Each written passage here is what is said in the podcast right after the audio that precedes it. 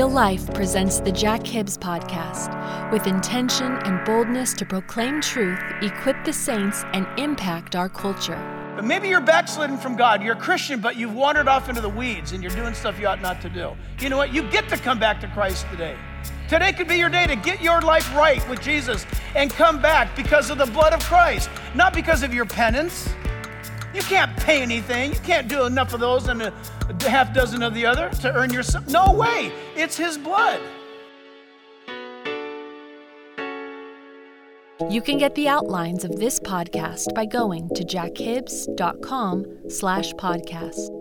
Today, if this podcast lifts you up and encourages you to live a more fulfilled life in Christ, then make sure you leave us one of those five star ratings. To us, that's like saying amen or yes. Then that rating will encourage others to listen. Now open your hearts to what God's Word has to say to you. Here is Jack Hibbs. Today's your day because of what you're learning. Being justified freely by His grace Listen to the heavy lifting of God here. Being justified freely by His grace through the redemption that is in Christ Jesus, whom God set forth as a propitiation by His blood through faith to demonstrate what? His righteousness. We talked on that word recreation. Write that down if you would. In verse 24, God is wanting you to learn that you need to recreate in God's provision. God has given us this ability that is unique to the follower of Jesus alone, and that is rest. Now, remember, I mentioned that I put up the word uh, recreation, or I could have easily used uh, recreation, or I could have used the word recreation. Simply meaning this to rest. Dear Christian, it is the will of God that you, concerning your Christianity, not sweat about it, not labor about it, uh, not worry about it, but that you move with God the Holy Spirit as He works in your life. It is the power of God that does Christianity through you. I can't repeat this enough in life. We've got this thing in our minds, we've got to push, we've got to do, we've got to do this thing, we've got to, and people are beat up and people are tattered and worn out. Not, listen, not biblical Christianity. R. Kent Hughes puts it this way it's God, the Holy Spirit, who fills your sails. You don't go up there and go on your sailboat, do you? That ocean breeze drives that sailboat. And God wants that same power to be available to you, being justified freely by His grace through the redemption that is in Christ Jesus. We saw how incredibly awesome that statement is that though God's salvation is free, do you remember, church? It is not cheap. It cost God everything. And it's so expensive and it's so impossible for us to obtain that it's in, a, it's in an economy that we cannot barter in or trade in, that there's a grand exchange. And the currency is blood. And you think about that for a moment even in pagan cultures.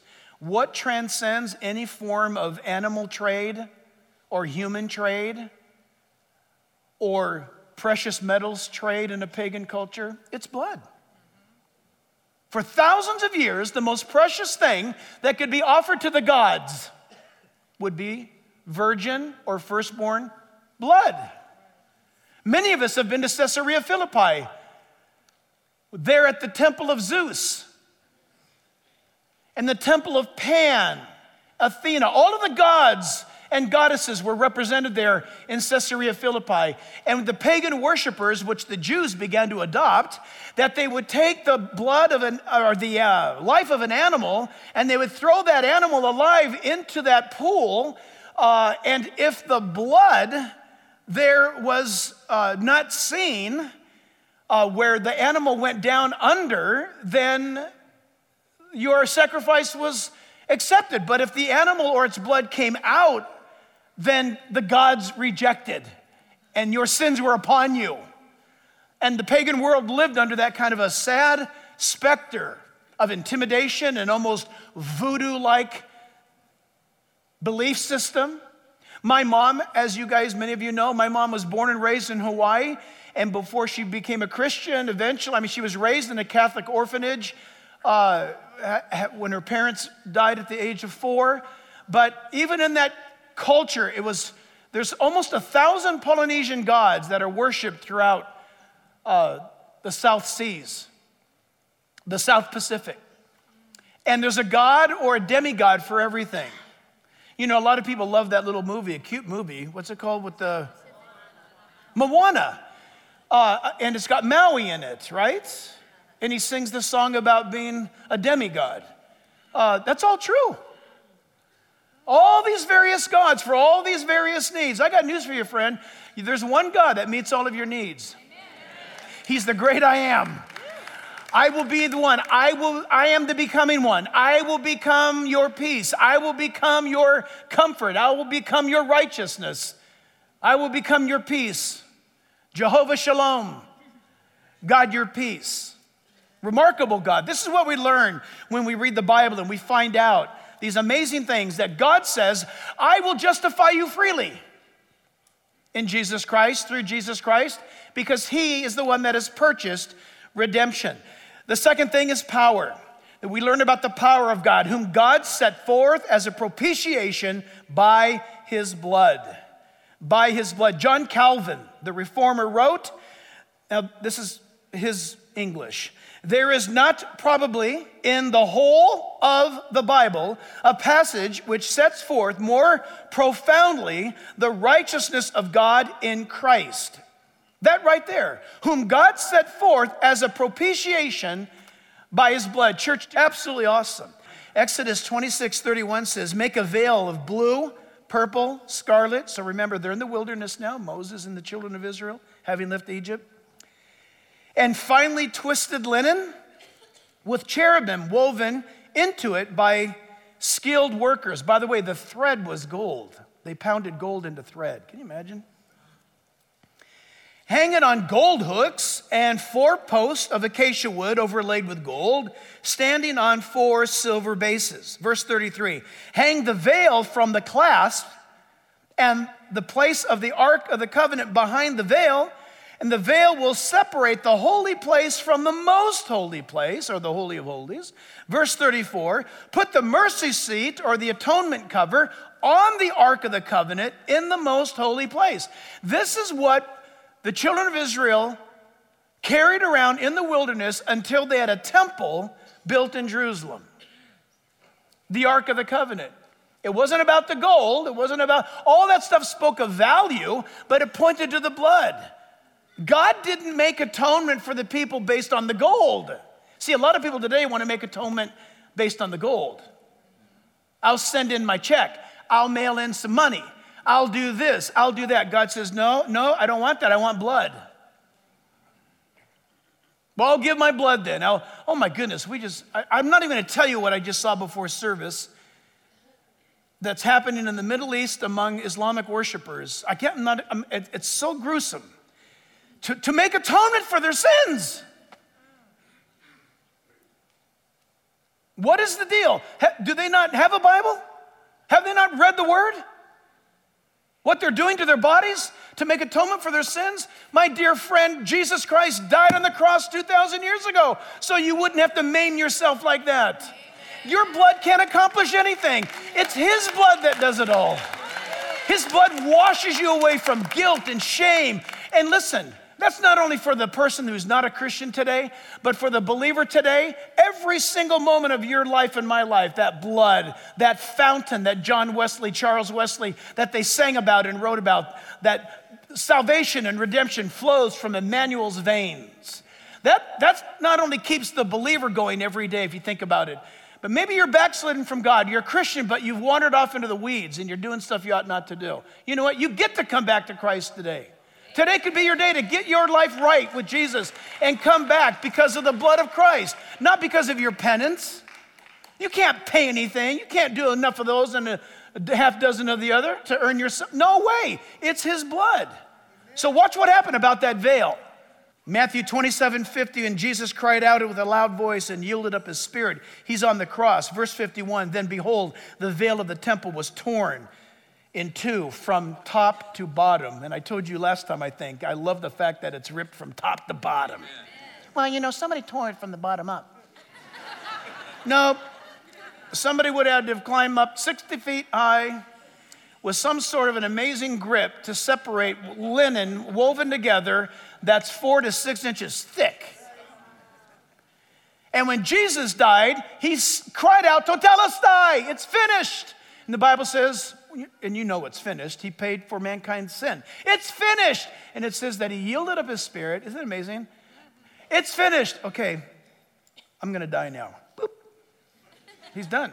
Why stick around? The work was done. Get out of there.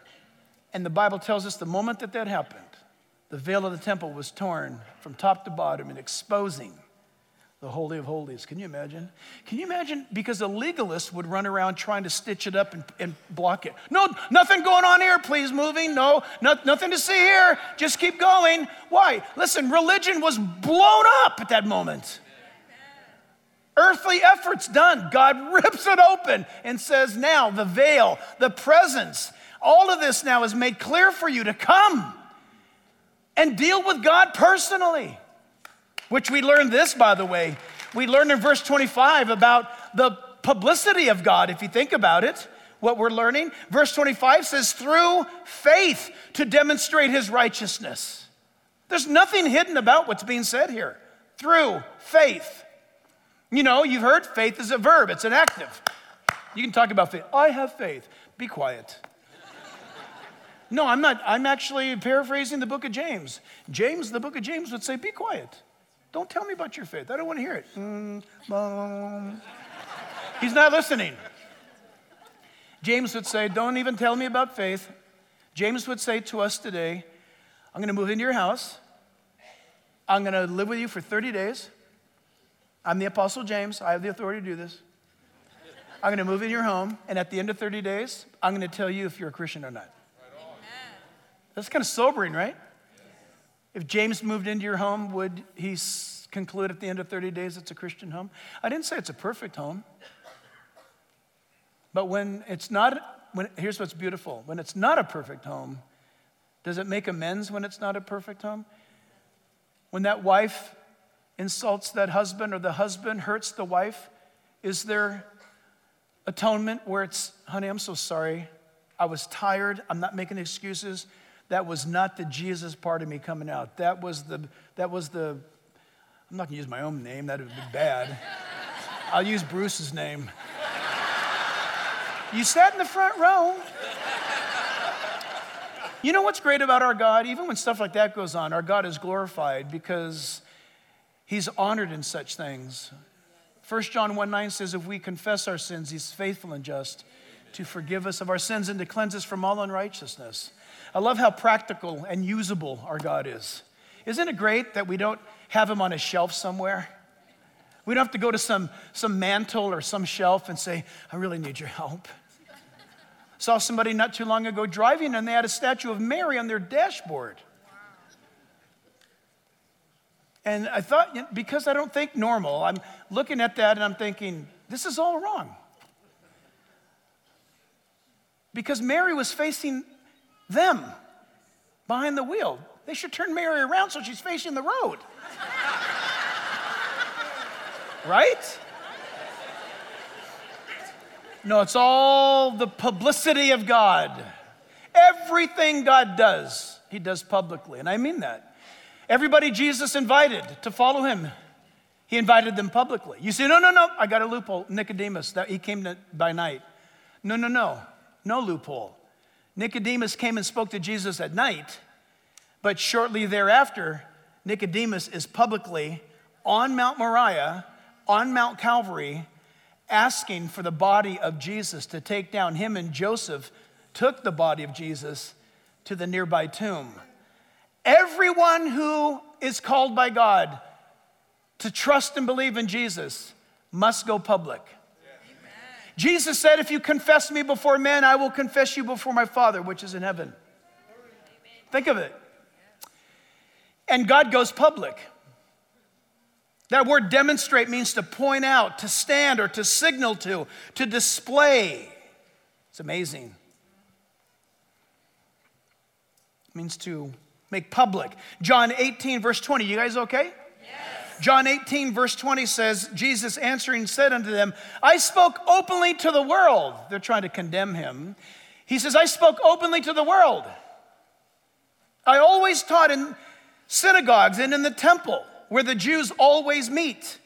And in secret, I have said nothing. This is Jesus speaking. Isn't that awesome? Well, there's some, there's some hidden truth that we have found. And if you just join our little group, we'll lead you into a greater light. No. Everything that you and I needed to know, Jesus did and said publicly. Does that comfort you? Comforts me. Demonstrate. It's God the Father that publicly promoted Christ, his son, maybe not in the way that we would think, not down Sunset Avenue on the grand buildings with the big poster or in the sky written, or no. The demonstration of his son is at the cross. I find it comforting, by the way, that all around the world, if you're in some hostile territory, we don't, we don't appreciate this in America. We don't, we don't have to live through this, but you know, if you're in some dangerous part of the world and you see a missionary station, there'll be a There'll be a cross there. You'll see a place that's a hospital. There'll be uh, a cross. There'll be a, a, a cross on top of that hospital. Did you know that? Remarkable. In John 5, verse 36, the Bible says, Jesus is speaking, but I have a greater witness than John's. For the works which the Father has given me to finish, the very works that I do bear witness of me, that the Father has sent me and the Father himself who sent me has testified of me. You, he's speaking to the religious hierarchy, the scribes and Pharisees. Listen to this. This is Jesus speaking. You have neither heard his voice at any time nor seen his form. But you do not have his word abiding in you, because whom he sent, him you do not believe. You search the scriptures, you study them you're a master of the scriptures, Old Testament. For in them you think you have eternal life, and these are they which do testify of me. But you are not willing to come to me that you may have life. Are those strong words? Those are strong words coming from Jesus. This Jack Hibbs podcast, as well as all the broadcast outreach opportunities, are listener supported. Will you consider partnering with us through a special gift? Go to jackhibbs.com to learn more and stay connected.